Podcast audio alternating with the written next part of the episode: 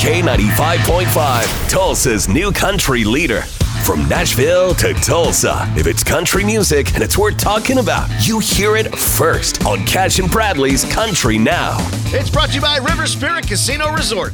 Luke Combs. I'd say that guy is pretty successful, right? I would say so. Well, check out how he's measured his success. When I could, like, pay my bills doing music and not have to do another job, like, that was making it for me. Like, that was the goal, was, like, not having to work forty hours, not have to do the, the cubicle office grind thing. I mean, I would say, quote, unquote, I you know, I made it in, you know, two thousand eleven or twelve. I mean, I was playing shows three or four nights a week and didn't have to work and was just writing music and hanging out. And to me, that was the dream. You know what? I know what he's saying. When I finally got a job in radio, just where I was doing radio, I felt like, man, I, I finally, I got it. I did yeah. it. You know, I wasn't uh, doing see. like fifteen other jobs. I worked overnights in radio and then waited tables during right. the day and all sorts of stuff like that. You, we don't even have people here overnight anymore. Right. So. But you know what? We're not rich like that guy, so. Yeah, we are.